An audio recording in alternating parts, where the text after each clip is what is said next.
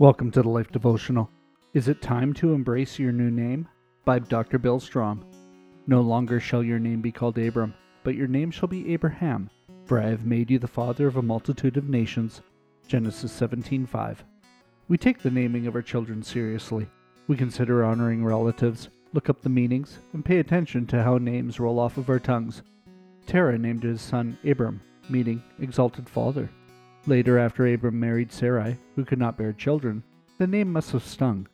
In fact, after God's first promise to Abram to make him a great nation, Genesis 12 1 3, Abram wondered how it could happen. So God drove home the promise Look up at the sky and count the stars, if indeed you can count them. Then he said, So shall your offspring be. Genesis 15 5. When it didn't happen after several years, they began to doubt so much that Sarai convinced Abram to a plan B with her servant Hagar.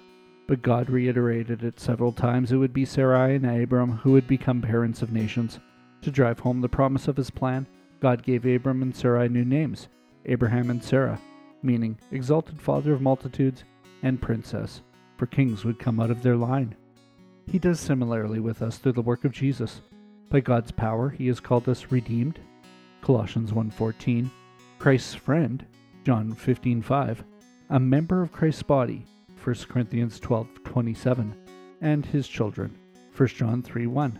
While we might doubt God's plans for us, similar to Abram and Sarai, these names indicated a new status right now. Isn't it time to embrace our new names? A prayer for today. Dear God, thank you for your redeeming work in my life and for naming what has changed. Help me to have faith, despite my doubts, that you have already done a great work in me, and that I can move ahead in confidence and not uncertainty. Amen. Go deeper. Do you ever doubt that God has a plan for you? Read over the names listed in the passages above. If you still need encouragement, consider contacting one of our online mentors on thelife.com. Can we pray for you today? Come see us at thelife.com slash prayer.